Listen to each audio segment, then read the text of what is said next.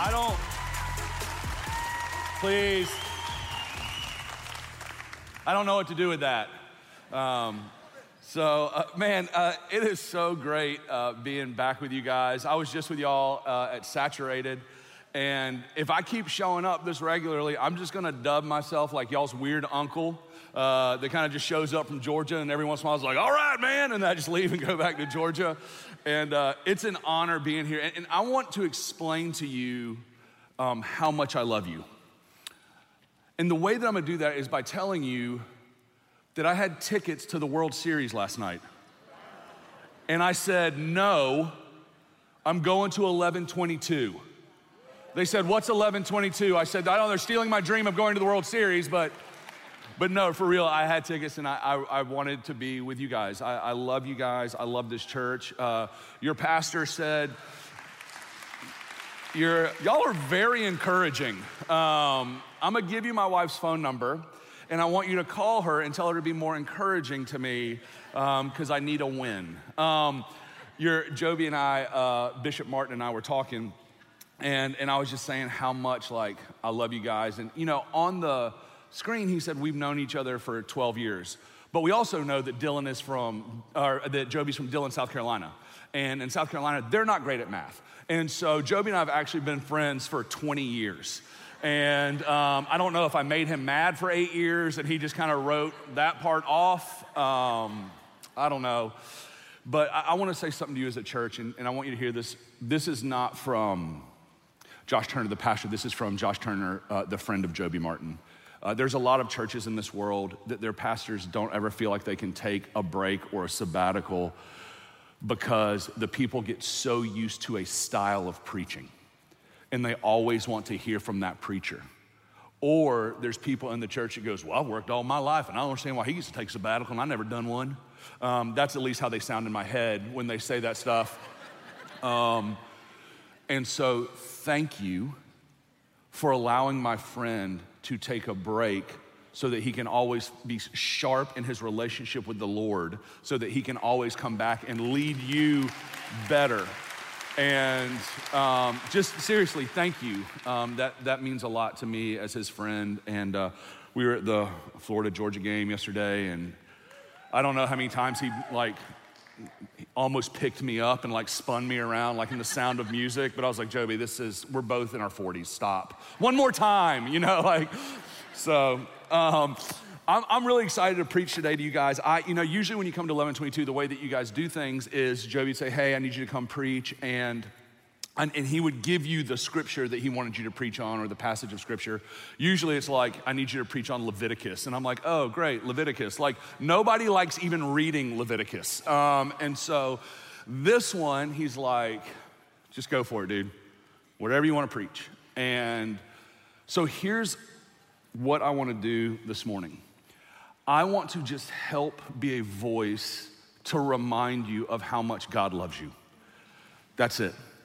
I want to help get it in us. And, and I want you to hear me when I say this to you. I, this is the greatest struggle of my walk with the Lord. This has always probably been my greatest struggle. I struggle with understanding, I don't even know if understanding, maybe even accepting the depth of God's love for me. Because I know all the reasons that I'm unlovable. All of you in here, you know the things that you do that are not for the heart of God. We know the mistakes we make. And so, what we end up doing is we end up trying to put our human understanding of love on an eternal Father. And our human understanding of love is if I do something, there's repercussions and someone may love me less. If I make a mistake, then the person I make the mistake against, they are now disappointed in me. If I screw up, then I've let people down. And what we end up doing, not wanting to a lot of times, is we take this and we place it upon God.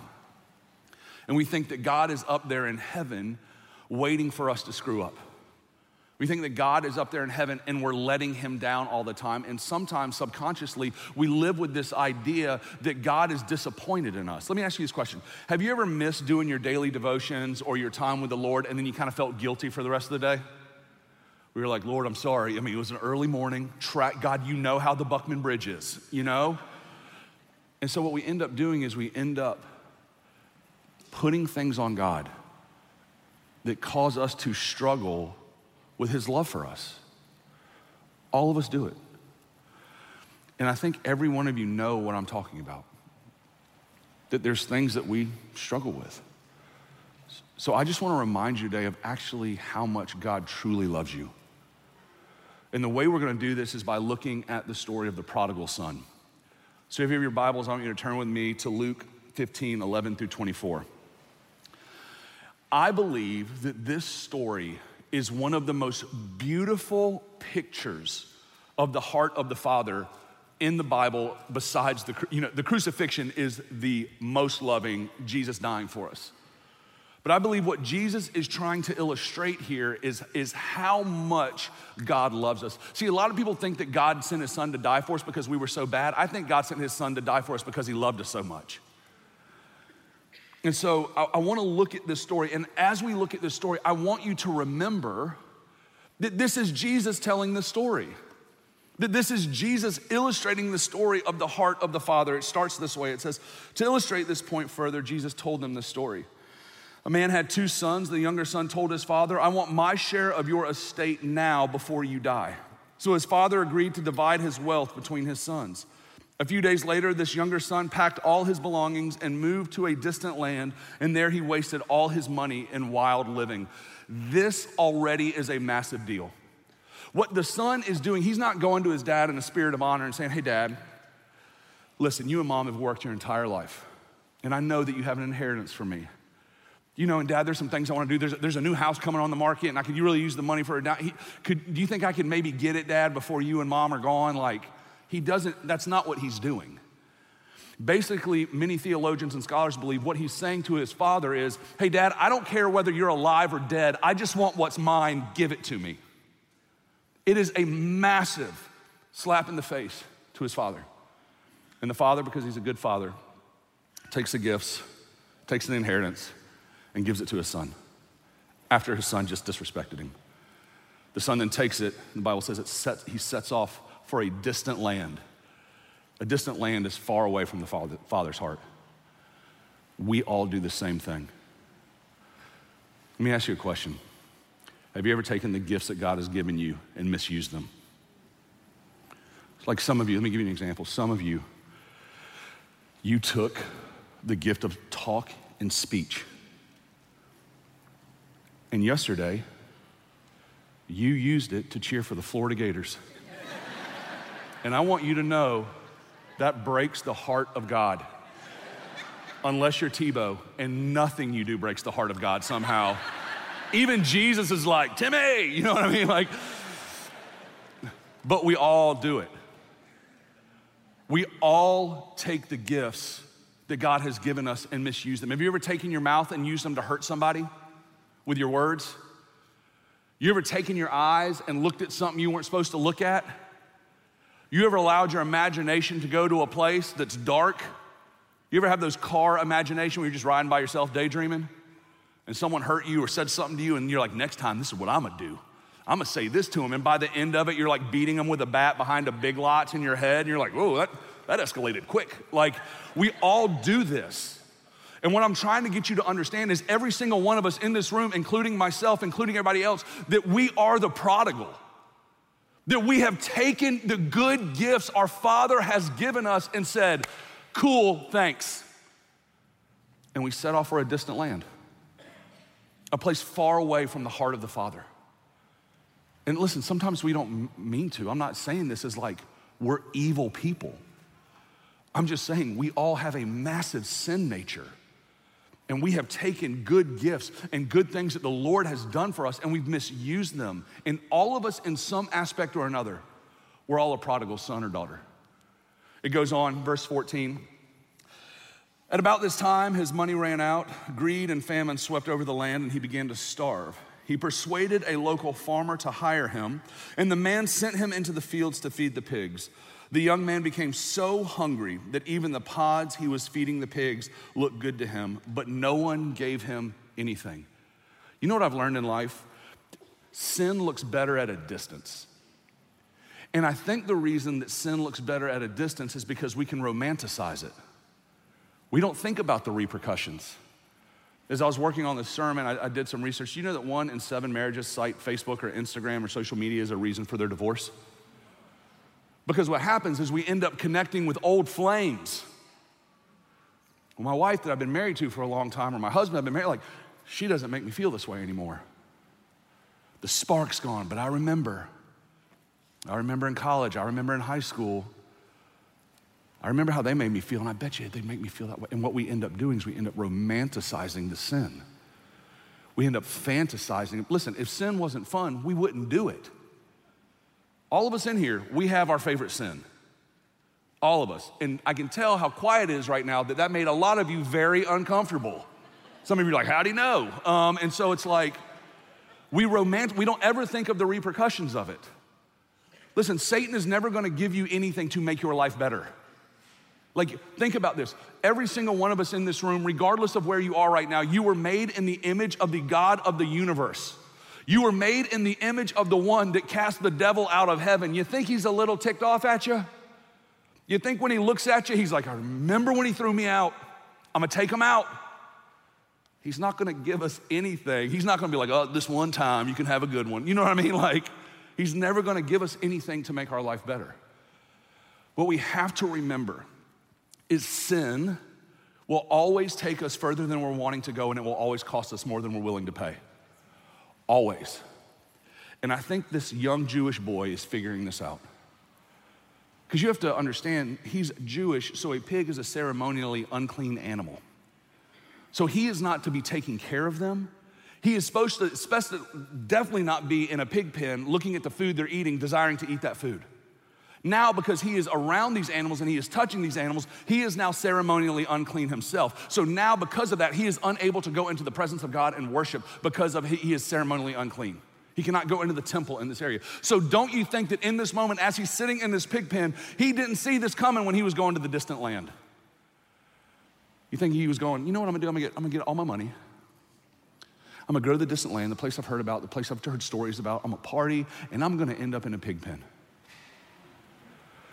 See, a lot of us, we just have to play it out a little bit more. The decisions that you're making right now, ultimately, where are they going to lead you? You end up in a destination not by your intentions, but by the direction that you're headed. And this young boy, he's sitting here in a pig pen. And I bet you he's like, man, it took me further than I wanted to go. We do it all the time. It goes on, verse 17. When he finally came to his senses, he said to himself, At home, even the hired servants have food enough to spare. Here I am dying of hunger. I will go home to my father and say, Father, I have sinned against both heaven and you, and I am no longer worthy of being called your son. Please take me on as a hired servant.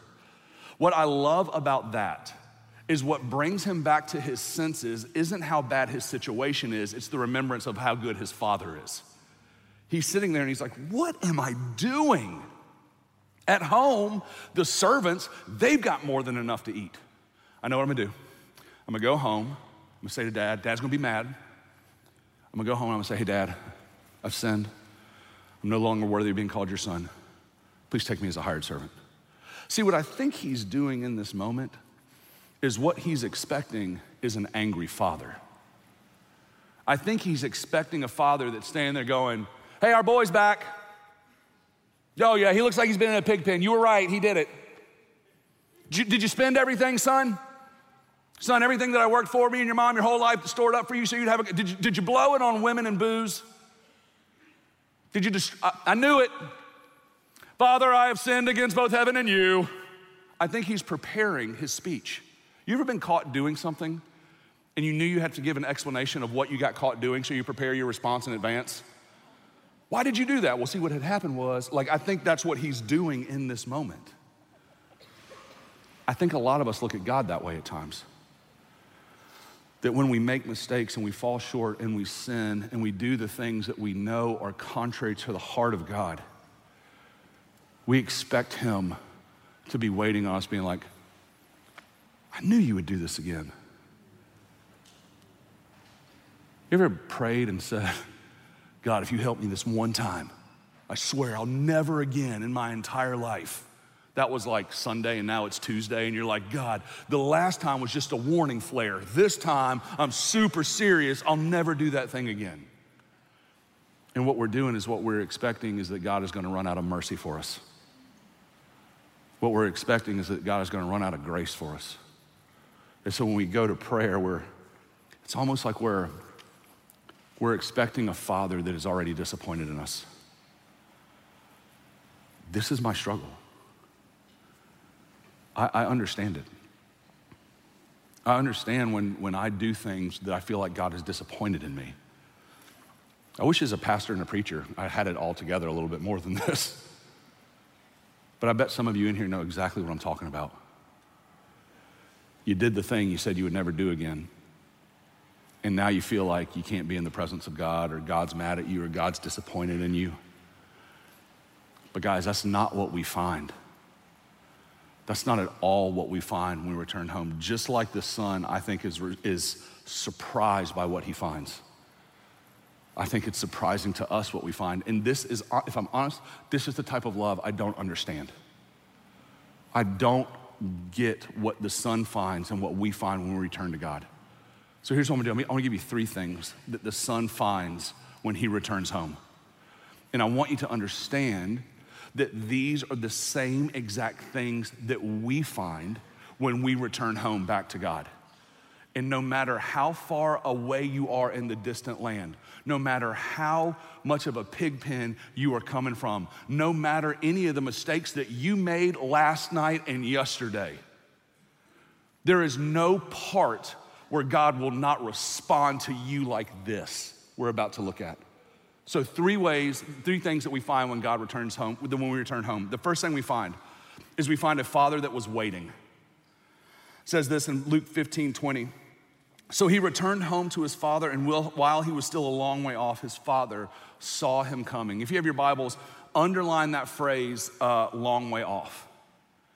How do you often see things from a long way off? You're, you're looking for them. Most of the time, when we see things from a long way off, we're not accidentally seeing them, we're actually looking for the thing that's a long way off. I think the son left. I know the son left, and I think the father, he went back to working, man, ma- managing the sheep, managing the household, doing all the things he needed to do. But I also believe that he had one eye fixed on the horizon the entire time. And I believe he's going, I know that boy of mine, that boy that I raised, that boy that I, that, that I, we raised in Christ, we took care of, we loved him. I know that he's out there in the distant land and I know that he's making bad choices. I know that he's probably squandering the inheritance I gave him, but I also know he's gonna come back one day. I know that he's gonna break over that horizon. Listen to me, no matter where you are right now and how distant you feel like you are from God, you have a father with an eye that is fixed on the horizon for you, that he is looking for you. And he knows that there is going to be a day that you come back. And he's sitting there and he's, he's waiting. You know, so many times I think we give up on ourselves, and God's like, I never said that about you. Last service, I, felt like the Holy Spirit said something to me. I'm Joby's only charismatic friend. And um, so I felt like the Holy Spirit said something to me about somebody dealing with shame. And I said something in the congregation. And this kid came up to me afterwards. He goes, I was watching online. You said it. It was me. I got in my car and drove here as fast as I could because it was what is what I needed to hear. Listen to me. No matter how far away you are, God has his eyes and he is looking for you. He is waiting for you.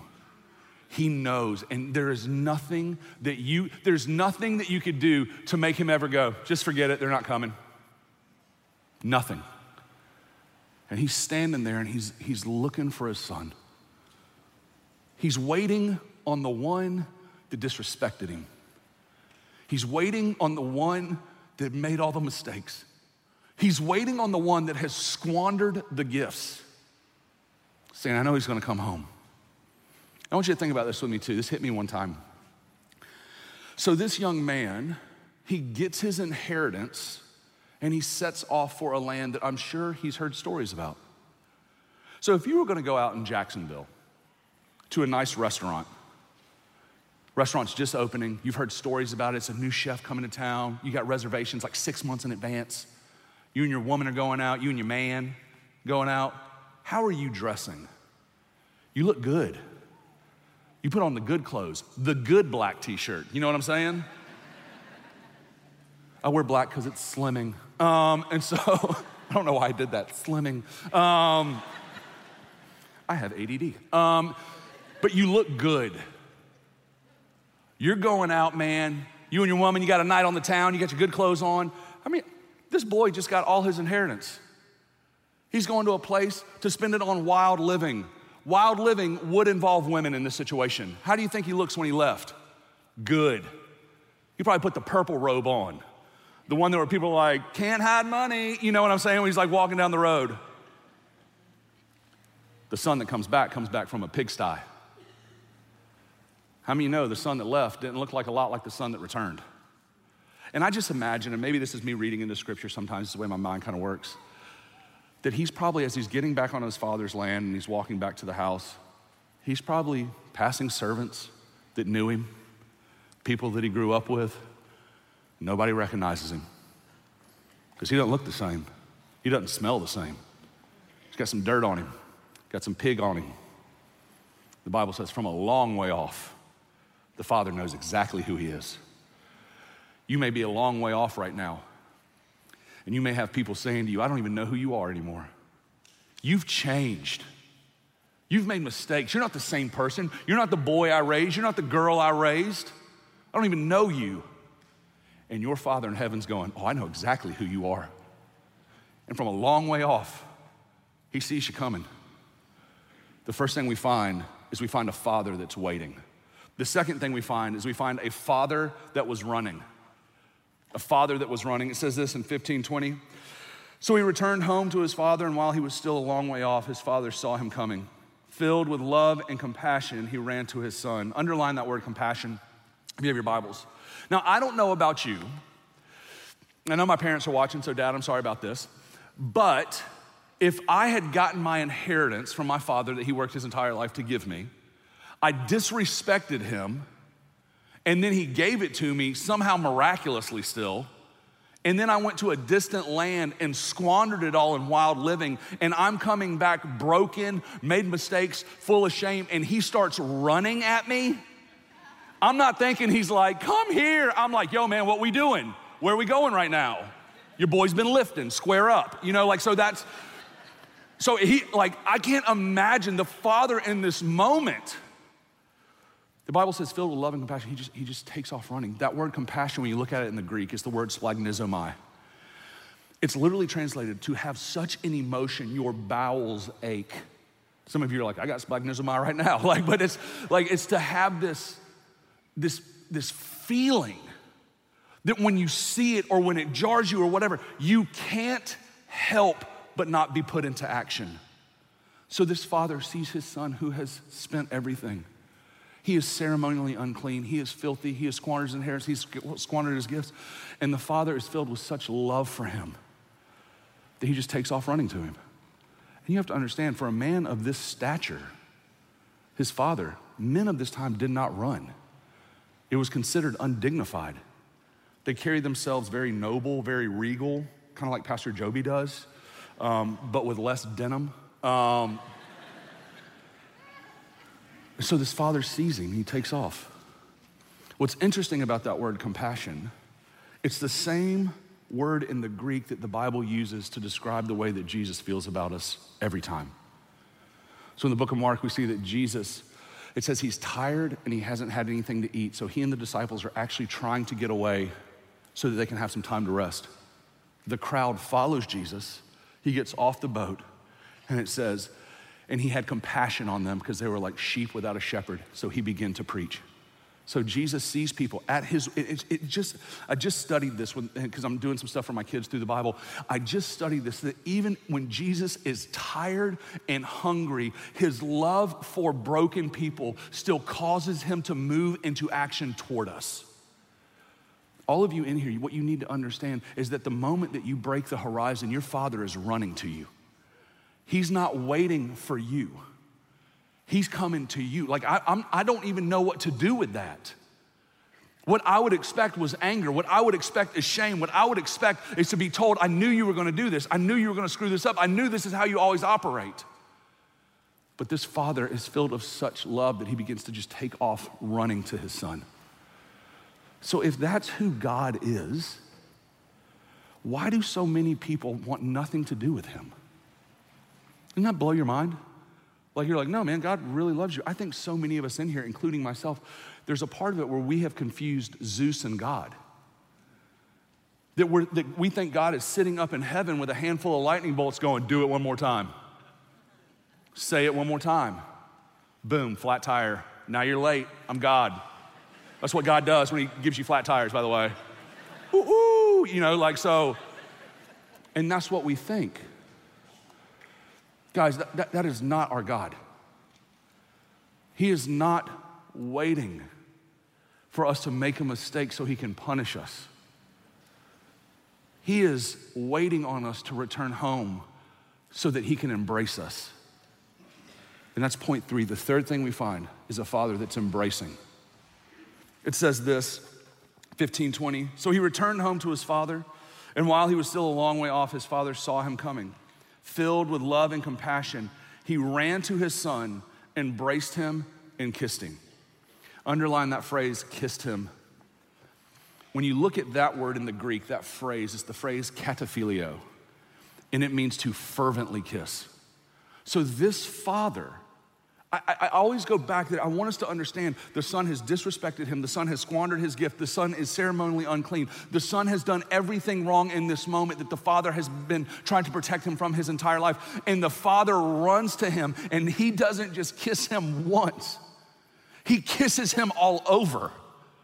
Here's what I would expect the father running to me and going, Whoa, whoa, you're, you're filthy. You, you have you been around pigs? I knew it. Where's the money? What'd you do with the money? Yeah. Why don't you go clean yourself up and then maybe I'll embrace you? Our Father, our Savior, embraces us in our filth. And there's so many people, guys, and I was one of these. I'll clean myself up or I'll get right first and then I'll go get right with God because I felt like I was too dirty for God. I felt like I was too messed up from God. Some of you know exactly how I feel and what I'm talking about. We feel like, we feel like at times that there's this point where God's like, listen, I was good for all the other stuff, but that was too much. That was too big of a mistake. That's not our Father. Our Father, in our filth, embraces us. And He is the one that cleans us. Do you remember who you were before Jesus saved you? You know, one of the um, prayers I always pray for myself is Lord, never, never let me forget who I was before you saved me. Before I was a pastor, I, I was in um, business, and I had, I'd have to wear suits every day. I had hair, it was awesome. It was kind of like a faux hawk situation. I was, I was into it. Um, and I can remember driving to work on 95 to Bay Meadows and sitting in traffic, sobbing by myself. I remember telling my wife, I said, I don't know how to find out what I'm supposed to do with my life. I don't know what I'm supposed to do. And if I find out what I'm supposed to do, I don't know how to do it. I was just so lost. I want to remember that feeling. A, because it helps me remember that I never did anything to change my life in the first place. It was only Jesus and His grace in my life. But also, if I remember this, if I remember the brokenness, it will always keep me going for the one more. It'll always keep me pursuing because I don't ever want anybody to ever feel the way that I did. Luckily, a guy invited me to church me and my wife. And I, so I grew up in a Methodist church. Um, you know, there's like a organ player. She's about 103, um, give or take. And we only sang, sang st- stanzas two and four. We didn't think she'd make it through all four of them. So we just did two and four, which was always strange to me. Um, we're going to skip these other lines. We don't like them as much as this part. Hit it. She's like, mm. So that's how I grew up in church. So my buddy invites me to this church, and it was, it was a church like this. lights, haze. I mean, can you even have the Holy Spirit if you don't have haze in the sanctuary anymore? That's how you know it's in here. It just kind of wafts in. And um, so we go into this church and we walk in, and I'm holding my son. He was like one at the time. I've never been in church like this. People's hands in the air. I walk by like grown men just crying, and I'm like, oh, cool. This is a cult. This is, I have fully, this is where we die. And so, like, I'm in this moment, and I can remember standing there like this in service, looking at all these people.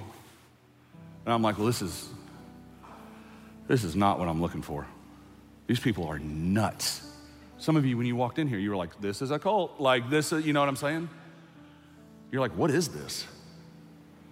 I'm like, this isn't what I'm looking for. I probably need, just need a hobby. I feel broken. You ever, ever tried to fix your brokenness with a hobby? I hate golf. I sin more when I golf. I'm like, the devil is real, like snap it over my knee and like, and I'm standing in the service and I'm watching these people and I'm just thinking, I just need a hobby. I'm just gonna go back to drinking and partying. And I happened to look over. Oh, and mind you, I was also hungover very badly that Sunday. if you want a preacher that has it more together, I am not your guy. Let me just tell you that right now. Um, my son is on my left, and my wife Becca is on, on his side. And I just happened in this moment to look over at him. And he had pushed himself up on the seat and was standing with both of his hands in the air. Guys, when I tell you I lost it, I don't have the adequate words to explain the spectacle I made of myself in that moment. I, I, am like, we're in the parking lot. I'm like, we're never leaving here. We live here now. This is our home. My wife's like, get in the car, get in the car. Just like an emotional mess. And all these years later, this is the way I know to articulate it. And this is what I felt like God said to me Son, I know where you've been. Son, I know what you've been doing. And I'm just glad you're home. And it was the first time that I felt the embrace of my loving Savior. And it, ch- listen, I'm trying to keep it together. Um, be strong. Um, it, it changed the entire trajectory of every aspect of my life. Some of you in here, you are the prodigal and you have not come home yet. And you have a father and you have a savior that he's waiting on you. He's gonna run to you and he's gonna embrace you and he's gonna say, Listen, I know where you've been. I know what you've been doing. Don't worry about that. I'm just glad you're here. I'm glad you're home. And you know what's so interesting about the story of the prodigal son is what the son actually deserved was death. Let me read this to you from Deuteronomy 21, 18, 21. You know it's a heavy one, Olson, when you go Deuteronomy. I mean, it's just right out of the gate. If a man has a stubborn and rebellious son who does not obey his father and mother, it will not listen to them when they discipline him. His father and mother shall take hold of him and bring him to the elders at the gate of his town. They shall say to the elders, This son of ours is a stubborn and rebellious. He will not obey us. He is a profligate and a drunkard. Then all the men of his town shall stone him to death. You must purge the evil from among you. All Israel will hear of it and be afraid. What the son deserved was to be taken to the city gates and stoned. But if anyone had picked up a rock to throw it at the son, they would have hit the father that was embracing him. If anyone were to pick up a stone and throw it at you, they would hit the Father who embraced you through his Son, Jesus Christ. All of us are the prodigal, but all of us have a great Father that's waiting on us. He knows what we've been doing, He knows where we've been, and He's just glad we're home. So let me ask you where are you in your relationship with God? Some of you, I'm gonna give you a chance to receive Jesus as your Savior, and that is the embrace. And then it's a continuing embrace with the Lord. Some of you, like me, when we go back into a song here in a few minutes, you need to come to the altar. And you say, God, listen, this, this is my prayer. God, listen, I, I know how much you love me. I know that there's nothing I can do to not cause you to love me as much as you can all the time. I don't understand a love like that. God, could you please just help me with it? Could you help me understand how much you truly care for me? And that you're not some angry father waiting to punish me, but you're actually a loving father who's waiting to embrace me. And thank you that you did it through Jesus. Some of you, that's gonna be your response today. And some of you, you're probably in a place where you feel like you've gone too far into the distant land and there's no way back. I was um, preaching one time and uh, I was telling a story about the altar. And I said, guys, I was trying to explain it at the church. I said, you know, the altar is like, I used to always say this way if God and I are 100 feet apart, the altar is me saying, God, I'm coming 50, and I know because of who you are, you're coming the other 50. I'm preaching this in the moment and the Holy Spirit convicts me, which is also the worst as a preacher. When you're like, the Holy Spirit's like, that's not right, that's heresy. And I'm like, my B. So I'm, I'm walking and I'm saying, I can tell you which way I was walking on the stage, and God says, uh, it's more like I come 99.9 and you just kind of turn around. There's some of you in here that you feel like you're so far away from God that you don't you can't get to him, but I just want you to know the moment that you begin to turn to him, he's already there in that moment. He's there. And so I, I just want to give us a chance to respond. Because it's great to come into church and laugh and to have fun and incredible music, but at the end of the day, it's always, always, always what do you do with Jesus? It's the hope we have in this Father is because of Jesus. So if you're in here, I'm gonna ask you to close your eyes and bow your heads with me. You know, the Bible is very clear that all have sinned and fallen short of God's glory. What that means is that every person who has ever lived on this earth, we all sin. And because we're all sinners, it means we're all in need of a Savior. Jesus Christ is that Savior.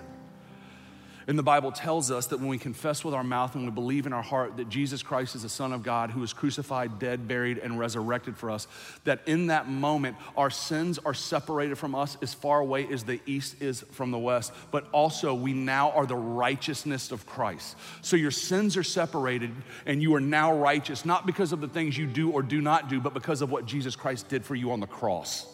We are able to come out of the distant land and be embraced by the Father in our brokenness and in our filth because of what Jesus Christ did on the cross.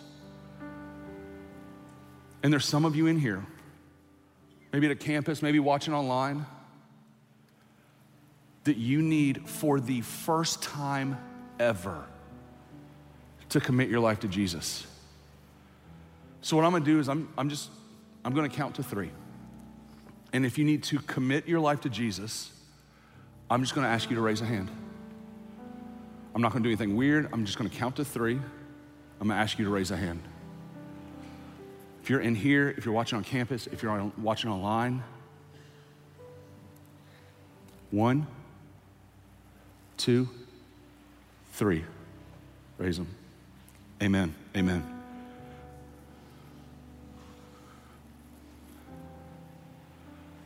Now, if you're in here and you would say, Josh, I, I need God to help me get this in my heart. Like the Holy Spirit spoke something to me, and I just want God to like kind of help me seal it in my heart. If that's you, I'm gonna count to three, and would you raise a hand? One, two, three. Raise them. You guys can put those down. Here's what I'm gonna do I'm gonna, I'm gonna lead us in a prayer and, and then Michael's gonna lead us and the team's gonna lead us in a song. And if you raised your hand for anything, can I encourage you to come to this altar? Can I encourage you that if you didn't raise your hand for anything, you still need to come to the altar? To come to the altar? Can I encourage you that if life is great right now, come to the altar? The altar isn't the place that we go just to complain and ask God for help. Sometimes altar is a place where we go and say, God, thank you because everything is great right now and everything is from you. So I'm gonna lead us and then we're gonna go into a song. Everybody repeat after me and let's say this like we mean it. Say, Lord Jesus, I ask you to forgive me of all of my sins. Jesus, right now I confess with my mouth and I believe in my heart that you are the Son of God, that you were crucified, dead, buried, and resurrected for me. Save me, Jesus. Be the Lord of my life. Amen.